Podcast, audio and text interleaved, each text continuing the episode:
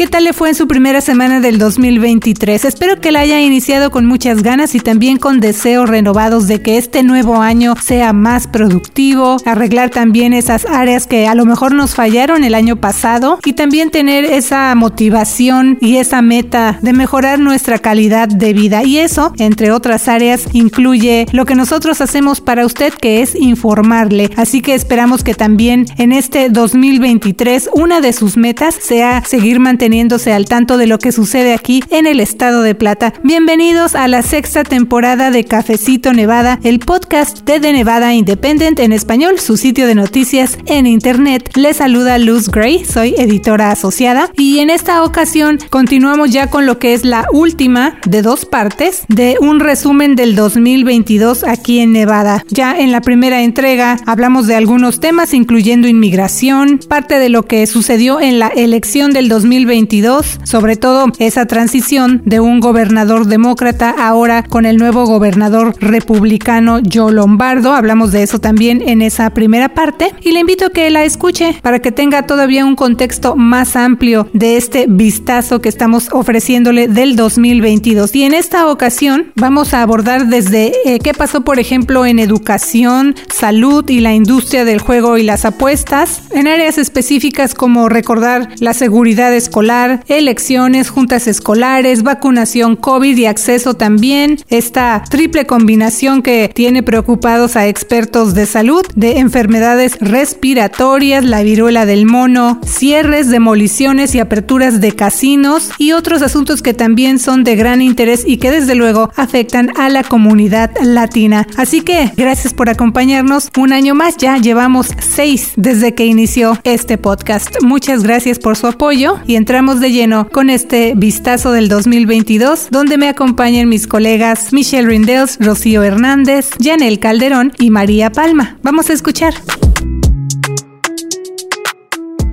Vamos con nuestra colega Rocío Hernández y estaba tratando de hacer memoria de que tú te integraste a nuestro equipo justamente en el 2022. Cuéntanos acerca de eso y también, desde luego, algunos de los temas sobresalientes en tu cobertura relacionada con el tema de la educación aquí en Nevada. Sí, de hecho tengo como unos nueve meses ya cumplidos con The Nevada Independent y he disfrutado mucho estar aquí y tener la oportunidad de reportar sobre el tema de educación porque es algo tan esencial para nuestra sociedad y tan importante para los padres y estudiantes que asisten a la escuela. Algunos de los primeros temas importantes que cubrí cuando empecé en Nevada Independent fue uh, sobre la seguridad escolar y la violencia. El año pasado escolar vimos videos de peleas escolares que se volvieron virales en las redes sociales y causaron mucha preocupación entre padres y estudiantes. Eso hizo que algunos maestros se preocuparan por su seguridad, la de sus alumnos, incluso por su propia seguridad. Algunos estudiantes también dijeron que tenían miedo de ir a la escuela durante este tiempo. Y el problema se intensificó en mayo cuando una maestra de la escuela preparatoria El Dorado fue atacada por un estudiante. Y antes de eso, el superintendente Jesús Hara había dicho que el distrito escolar iba a apoyar más expulsiones para frenar la violencia en las escuelas. Y después del incidente con la maestra en El Dorado, anunció que el distrito también iba a mejorar medidas de seguridad, como agregar o actualizar las cámaras de seguridad que existen en las escuelas y darle un botón de pánico a maestros. Y ahora este año escolar no estamos oyendo tanto sobre estos problemas, pero es algo que realmente quiero enfocarme para ver si alguno de estos cambios que el distrito hizo está mejorando el problema o si seguimos teniendo los mismos problemas, nomás que ahora ya la gente ya se acostumbró, tal vez ya no estamos hablando tanto sobre esto. Así es. Así que eh, también platícanos acerca de esa relación precisamente de las elecciones de Nevada con lo que pasa en el ámbito escolar, especialmente los resultados de las juntas escolares y qué podría significar eso para los estudiantes, las escuelas, los padres y en sí la educación en Nevada. Sí, bueno, en este ciclo electoral hubo seis miembros de la junta escolar que se postularon para la reelección en los condados de Clark y Washoe, donde están concentrando la mayoría de nuestros estudiantes. En el condado Clark, dos de esas integrantes de la junta, Irene Cepede y Daniel Ford, perdieron sus escaños en las elecciones generales. Los nuevos miembros que reemplazarán a esas integrantes son Brenda Zamora, que es una madre de dos estudiantes de CCSD y defensora de la comunidad, e Irene Bustamante Adams, una ex legisladora estatal y líder en su comunidad. En el condado Washoe, una integrante de la junta perdió la reelección. Ella es la ex maestra del distrito Ellen Minero y perdió ante Colleen Westlake. Ella es madre de tres graduados del distrito y trabaja en el campo dental. Y lo que se me hace interesante aquí en el condado de Washoe es que Westlake probablemente va a traer una voz más conservadora a la Junta y dijo que sus prioridades abordan la seguridad escolar y enfatizar un enfoque al plan de estudios de la lectura, escritura y matemáticas. Pero Westlake no será la única nueva edición a la Junta Escolar. La Junta Escolar nombró recientemente a Alex Woodley para un puesto vacante que tenían. Woodley es el director de estacionamiento y cumplimiento de códigos de la ciudad de Reno, así que estaremos siguiendo cerca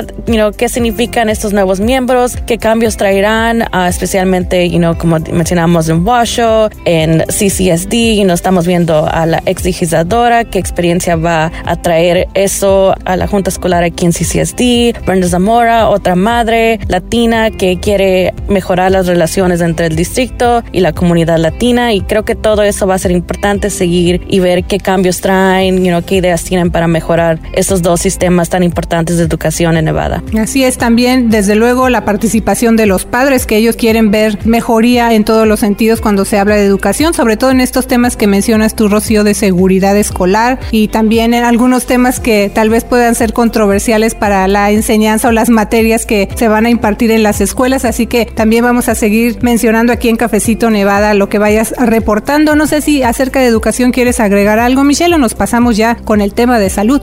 Sí, es muy interesante porque hay, mucho interés en las juntas escolares en esos momentos. Creo que en el pasado esas juntas no estaban al centro de, la discusión pública, pero en, años recientes hay, hay más interés, más personas viendo esos asientos como partidista, grupos conservadores que, que quieren tomar esos asientos y opiniones diferentes acerca de qué debe enseñar las escuelas acerca de, temas sociales. Entonces, en esos días hay, mucho más interés en la junta escolar. Definitivamente ese es otro cambio también que estamos notando en estos años recientes y toda la controversia que ha habido, sobre todo en esto de las juntas escolares. Así que igual como mencionamos, vamos a, a continuar invitando aquí a nuestra colega Rocío Hernández para que le vaya informando usted acerca de temas de educación en Nevada. Y bueno, en este recuento del 2022, por supuesto tenemos que hablar del tema de salud porque sigue pendiente el COVID, como el país y también nuestro estado poco a poco va saliendo de la pandemia del coronavirus. Y bueno, si bien los esfuerzos por la prevención continuaron incesantemente, COVID y los efectos que han seguido continúan presentes en nuestras vidas. Nos estamos adaptando a este proceso de que ya va pasando la pandemia. Pero una noticia que vamos a seguir muy de cerca tiene que ver con las vacunas COVID porque se espera que dejen de ser gratuitas, María. Sí, Luz, los fondos federales para combatir la pandemia están disminuyendo lo que hace más próxima la comercialización de las vacunas COVID. Funcionarios de salud pública se están preparando para enfrentar problemas de acceso, especialmente entre poblaciones con seguro insuficiente y las que no cuentan con uno, pero se están explorando opciones para aquellos quienes no pueden costear las vacunas, es decir, qué va a pasar con ellos y qué alternativas podrían haber para que sigan teniendo acceso a las vacunas COVID. Y bueno, para aumentar la tasa de vacunación en el país, el secretario del Departamento de Salud y Servicios Humanos de los Estados Unidos, Javier Becerra, señaló que el objetivo es mantener las vacunas disponibles fácilmente sin costo alguno, pero que todo depende del apoyo del Congreso. El presidente Joe Biden se comprometió a hacer que las vacunas estén disponibles para todos los estadounidenses de forma gratuita, confirmó Becerra a The Nevada Independent durante una entrevista a principios de noviembre. Cuando las vacunas se comercialicen, el precio por dosis podría rondar los 130 dólares sin seguro médico. Becerra aclaró que se espera que las compañías de seguros paguen por la vacuna, pero el gobierno trabajará para mantenerla accesible para quienes no tengan seguro. Y bueno, falta ver si se aprobará esta financiación. Los republicanos en el Congreso han criticado los gastos anteriores de la administración Biden en ayuda humanitaria COVID-19 con una mayoría republicana en la Cámara de Representantes. El partido podría bloquear las solicitudes de financiamiento. Funcionarios de salud, incluyendo Becerra, han reiterado que la financiación es esencial para revertir las bajas tasas de vacunación, abordar las próximas variantes del virus y prepararse para futuras enfermedades y pandemias. Pues otro cambio importante también al que le vamos a dar seguimiento porque ya se dejaría entonces de recibir la vacuna COVID-19 de manera gratuita y desde luego eso tiene un efecto muy grande, sobre todo en, las poblaciones que no tienen seguro o que tienen una cobertura muy limitada y tal vez no alcanzarían a cubrir los costos entonces de esa vacuna. También nos decías más o menos el precio que son 130 dólares lo que se estima entonces que costaría ya ponerse la vacuna COVID-19. Así que vamos a seguir también muy de cerca ese tema. Y continuando también con María el tema de salud, vamos a hablar del RSB, que así lo, estamos conociendo y viendo de manera más popular. Eh, otra de las noticias recientes que precisamente empezamos a ver con respecto a eso fue que expertos en salud ya empezaron a expresar desde hace algunos meses su preocupación ante estas tres enfermedades que se podrían combinar y afectar al mismo tiempo a una persona. Y cuando digo tres enfermedades, estamos incluyendo, de acuerdo con los expertos, el virus incitial o RSV, COVID y la influenza. Pero María, hacía grandes rasgos, ¿qué más nos puedes comentar acerca de esto? Sobre todo por el aumento de casos de RSV, el cual afecta principalmente a niños menores de un año y que se está viendo también esa situación aquí en Nevada. Así es, Luz. Bueno, aparte de la influenza y el COVID-19, los distritos de salud del condado Clark y del condado Washoe están viendo tasas excepcionalmente altas del RSV, que es una infección respiratoria con síntomas que generalmente afectan a niños de 5 años o menos, especialmente recién nacidos, pero también puede afectar a personas con inmunidad comprometida y ancianos. Esta infección generalmente permanece en el tracto respiratorio superior con secreción nasal y tos, pero en casos más graves el virus puede pasar al tracto respiratorio inferior. Y bueno, como tú mencionaste, afecta a los bebés principalmente eh, y ellos son los que corren un mayor riesgo porque respiran por la nariz, por lo que pueden respirar mientras comen y no siempre pueden despejar sus vías respiratorias al toser como los niños mayores. Chris Dieter, quien es presidenta de pediatría en la Escuela de Medicina de la Universidad de Nevada Reno y médico en jefe del Renowned Children's Hospital, también advirtió que el color de piel de los bebés no siempre se torna azul cuando no pueden respirar, por lo que puede ser difícil saber si están experimentando niveles de oxígeno peligrosamente bajos. Así que algunos de los consejos que ella mencionó es que si un bebé respira rápidamente, deja de comer o moja menos pañales, los padres se deben comunicar inmediatamente con su pediatra y si el bebé tiene la nariz tapada, pero está comiendo y respirando normalmente, los funcionarios recomiendan que las personas succionen la mucosidad de la nariz del bebé o le den gotas de solución salina para diluir la mucosidad. Y bueno, Luz, aunque no existe una vacuna que ofrezca protección contra el RCB, los funcionarios instan a las personas a recibir el refuerzo bivalente de COVID-19 y la vacuna anual contra la influenza para evitar contraer más de un virus a la vez. Temas que por supuesto vamos a seguir muy de cerca también, no nada más por eh, el tema del COVID, sino como están diciendo los expertos, esta preocupación de que se lleguen a combinar estas tres enfermedades y ataquen, digamos, al mismo tiempo a una persona. No sé si quieres agregar algo, Michelle, porque conforme iba reportando María en este recuento, yo me estoy acordando de tu situación nueva, ¿no? Si quieres compartir un poco y no sé si eh, agregar algo acerca del tema del, del RSB. Sí, Luz, tengo un bebé recién nacido, él tiene tres ah, meses y para mí uh, esta información es muy importante porque gracias a, todos los doctores que estaban en, cafecito y explicándonos cómo detectar los uh, RSV, cómo protegernos contra el flu y COVID, porque sí, los bebés son muy vulnerables. El RSV puede ser muy peligroso para niños bajo de, un año y para mí es, es muy importante mantener mi bebé tan saludable como, como puedo. Así es, así que también esta información pues seguramente es de más interés para eh, otros padres de familia al igual que tú Michelle. Pero también en el año 2022, hablando de tema de salud, destacaron otros temas, otras enfermedades como la viruela del mono que también nos llamó mucho la atención eh, escuchar acerca de lo que estaba pasando y Janel, tú has reportado acerca de esta enfermedad, así que en este recuento, ¿qué nos puedes decir acerca de la viruela del mono? Así es, Luz, como dijiste, el monkeypox o la viruela del mono fue un virus que espantó a la comunidad porque ya, o sea, veníamos del coronavirus,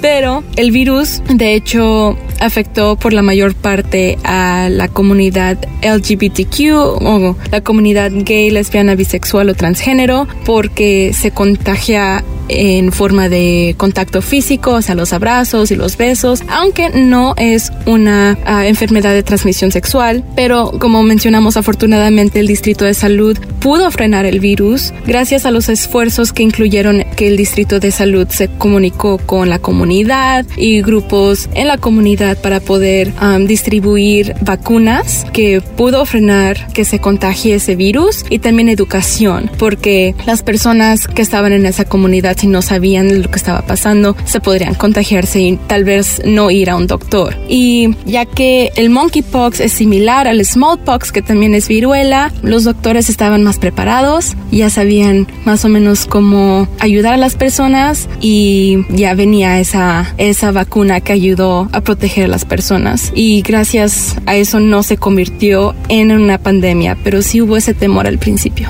Así es, Janel. Y otro tema que también reportaste, sobre todo que tiene que ver mucho con la comunidad latina, pues es acerca de, como se dice en inglés, el fentanyl o el fentanilo. Así que platícanos también acerca de las tendencias que se vieron en este 2022 afectando principalmente a la comunidad latina, Janel. Ah, bueno, cada año se hace un reporte acerca del año previo del uso de fentanilo y su efecto en nuestra comunidad. Entonces, a principios de ese año reporté que el fentanilo afectó mucho a la comunidad latina. De hecho, se vio que las muertes por sobredosis del fentanilo se duplicaron en el 2021. Um, y el fentanilo, para darles una mejor idea, es muy peligrosa esa droga. Uh, solo se necesita una pequeña dosis para provocar una sobredosis que puede resultar en muerte. Se vio bastante en la comunidad que trabaja porque si se lastiman y no se puede, no pueden ir a un doctor o están tomando pastillas o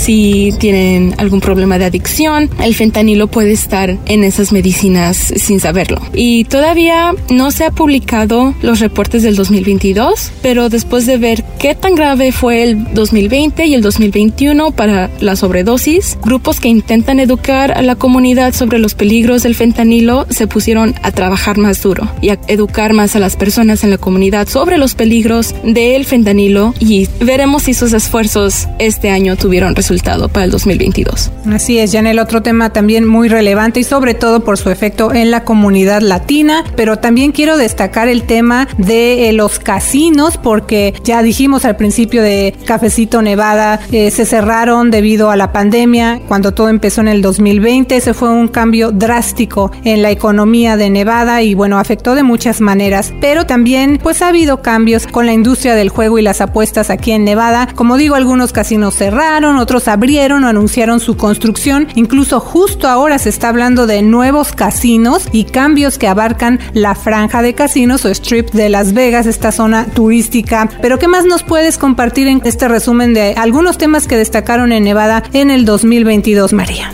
Luz. En julio, la empresa Red Rock Resorts anunció que cerraría y demolería permanentemente tres casinos del sur de Nevada, que son Texas Station, Fiesta Henderson y Fiesta Rancho en North Las Vegas. Y ya por septiembre pudimos ver la demolición de estos casinos. Pero también hemos venido reportando acerca de nuevos casinos y como tú mencionaste, la empresa californiana Elevation Entertainment planea construir un casino resort cerca del centro de convenciones de Reno, donde no se ha visto un resort casino nuevo desde el 1995. Y bueno, durante agosto en la ciudad de Sparks, que es acá donde yo vivo muy cerquita, se vio la inauguración del casino Legends Bay de Olympia Companies, que incluye un sportsbook, 600 máquinas de juego, carritos de comida, entre otros servicios de entretenimiento. Y bueno, el hotel y casino de Mirage pasará gran parte del 2023 planeando su remodelación completa, ya que ahora pasará a llamarse Hard Rock Las Vegas. Eso es porque la empresa Hard Rock International adquirió esa propiedad por casi 1.100 millones de dólares. The Mirage va a seguir funcionando hasta el 2023 antes de que cierren y empiecen las renovaciones. Se espera que este proyecto dure entre 26 y 30 meses. Otras dos instalaciones del Mirage, que es el Jardín Secreto y el Hábitat de Delfines, ya están cerrados al público y también se van a demoler. En el caso de los animales, serán reubicados en nuevos hogares. Se planea que la nueva propiedad tenga 3.700 habitaciones, área de casino, espacio para convenciones, cines, 21 restaurantes y un nuevo espacio de entretenimiento Hard Rock Live.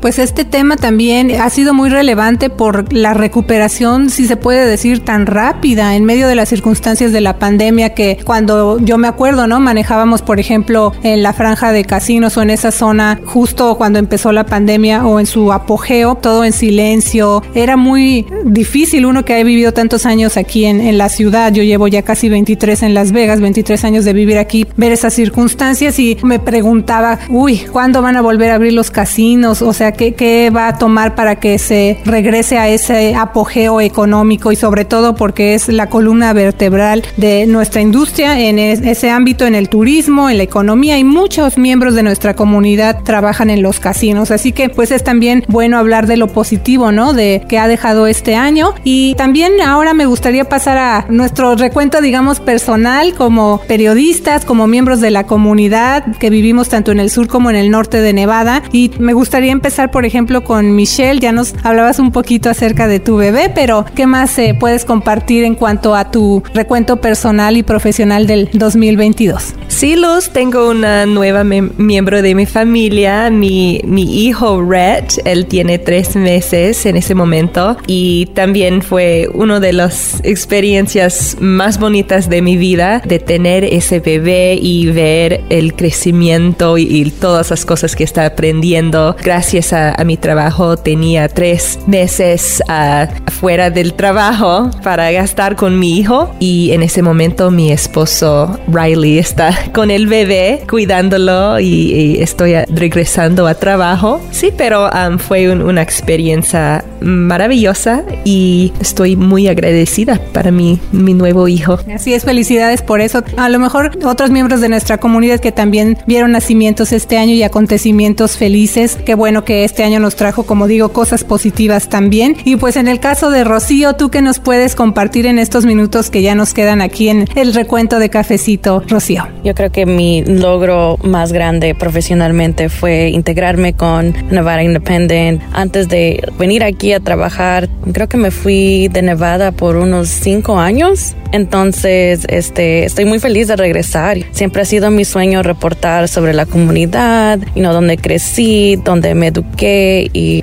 es muy especial para mí estar aquí, poder conectarme más. Muy bien, Rocío, cierras tu año de manera también muy positiva y pues Janel, en tu caso, ¿qué nos puedes platicar? Sí, así es. Bueno, aprendí mucho este año, pero yo sentí que necesitaba enfocarme más en mi comunidad. Entonces, para el año nuevo voy a ser la reportera dedicada a la comunidad hispana. Estoy muy emocionada porque quiero ir a juntas de el que le dicen town hall, juntas en bibliotecas. Quiero conocer más a mi comunidad y hablar con ustedes, los, nuestros radioescuchas. Quiero crecer esa comunidad más. Y así será, Janel. De hecho, yo también comparto esa misma perspectiva y esa meta. Ese es uno de mis logros en el 2022, ver cómo ha ido creciendo nuestro equipo y cómo nos estamos acercando aún más para seguir informando a la comunidad. Pero eh, de ahí también quiero pasar con nuestra colega María Palma. Yo quiero mencionar que estamos muy agradecidos porque te integraste a nuestro equipo en este año y bueno, también viene una etapa profesional nueva para ti. Así que aquí en Cafecito te agradecemos que hayas estado con nosotros en estos meses, eh, sobre todo en coberturas tan importantes como fue la elección. Así que, ¿Cómo cierra tu año 2022, María? Sí, Luz, bueno, mi año cierra muy agradecida de The Nevada Independent. Mi próximo trabajo será con KUNR Public Radio, que está acá en Reno, donde yo vivo, como reportera de comunidades desatendidas. Así que seguiré con la comunidad hispana del norte de Nevada. No es un adiós, sino un cambio de medio. Muchas gracias y una vez más felicidades por tus nuevos logros. Y bueno, hablando de felicitaciones, desde aquí le mandamos un abrazo y nuestros mejores deseos para que en este 2023 todo lo que usted se proponga lo consiga. Nos escuchamos la próxima semana. Yo soy la editora asociada Luz Gray y también nos vamos a encontrar por allí en eventos comunitarios. Me va a dar mucho gusto poderle conocer en persona, platicar con usted y seguirnos tomando un cafecito informativo con De Nevada Independiente en español. Yo soy la reportera Rocío Hernández. Muchas gracias por todo su apoyo y que nos sigan escuchando. Soy Michelle Rendell y hasta pronto. Y yo soy Janel Calderón. Y yo soy María Palma. Les deseo un muy buen año 2023 y que sigan ustedes escuchando Cafecito Nevada. Con The Nevada Independent en español. Nuestro estado. Nuestras noticias. Nuestra voz. Para la información más actualizada al momento. Las noticias minuto a minuto. Síguenos en redes sociales como de Nevada Independent en español, en Facebook, Envy Indie en español, en Instagram, Envy Indie en español en Twitter, de Nevada Independent en español. Nuestro estado, nuestras noticias, nuestra voz.